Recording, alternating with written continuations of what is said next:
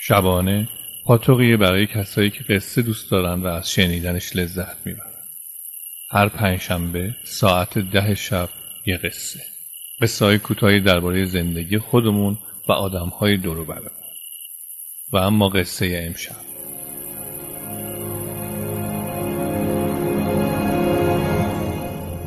جاده ساوه.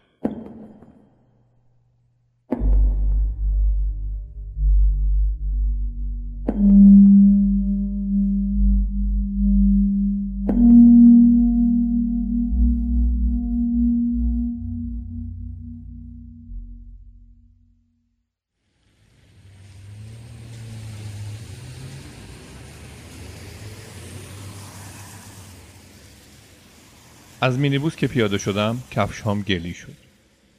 مینیبوس که رفت تازه تونستم اون طرف خیابون رو ببینم. خیابون که نه جاده جاده ساوه. مغازه الکتروموتور پیچی اون طرف جاده بود. ماشین ها و کامیون هایی که عبور می‌کردند مثل جابجا شدن اسلاید برای یک لحظه مانع از دیدن مغازه می شدن و بعد دوباره مغازه همون جا بود و من این طرف. دیماه بود ولی هوا خیلی سرد نبود. اومده بودم تا خودم رو به عنوان کارآموز به یک کارگاه موتورپیچی معرفی کنم. دوره احتیاط سربازی یهو همه چی فرق کرده بود. اونقدر فرصت داشتم که بعد از ظهرها برم به یک کلاس آموزشی در یک مؤسسه فنی تا بتونم موتورپیچی رو یاد بگیرم. تو سربازی حقوق خوبی بهمون می‌دادن. ماهی دو هزار تومن و من می‌تونستم از عهده مخارج کلاس بر بیام. معلممون آدم جالبی بود. کار کشته و دقیق و بامزه. قدش خیلی بلند نبود. در واقع کوتاه بود. موهاش هم فرفری. عینک تایستکانی هم می‌زد. خیلی چالاک بود. دستاش خوب کار می‌کرد و از اون بهتر فکرش. دو دوره آموزشی رو باهاش گذروندم. برق صنعتی و سیمپیچی الکتروموتور.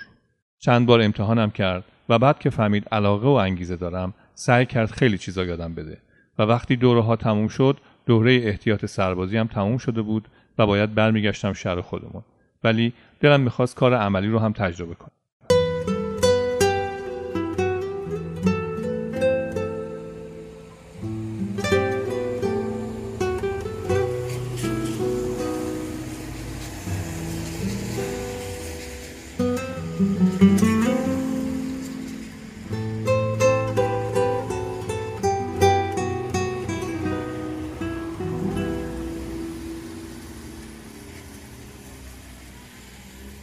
از مهندس خواستم که لطف کنه و به یه کارگاه معرفیم کنه تا بتونم چیزهایی رو که تو کلاس خوندم بهتر یاد بگیرم. از بالای عینکش نگاهم کرد، سری تکون داد و گفت باشه. ولی کارش سخته ها. محیطش هم مثل کلاس نیست. گفتم می‌دونم. قبلا تو تعمیرگاه کار کردم. جلسه آخر یه برگه به هم داد که روش شماره تلفن یک موتور پیچی نوشته شده بود. گفت بهترین جاییه که سراغ دارم. استاد کاره. فقط جاش دوره. گفتم کجاست؟ گفت جاده ساوه. ولی اگه اهلش باشی کار رو خوب یاد می‌گیری اونجا گفتم ممنون و خداحافظی کرد. از باجه عمومی زنگ زدم و سراغ استاد اون مغازه رو گرفتم. چند لحظه بعد داشت با هم حرف می‌زد. گفتم مهندس خیلی از شما تعریف کرده. گفت لطف داره مهندس. و بعد گفت اینجا کلاس نیست می‌دونی که؟ گفتم آره. از کی می‌تونم بیام؟ گفت از همین فردا.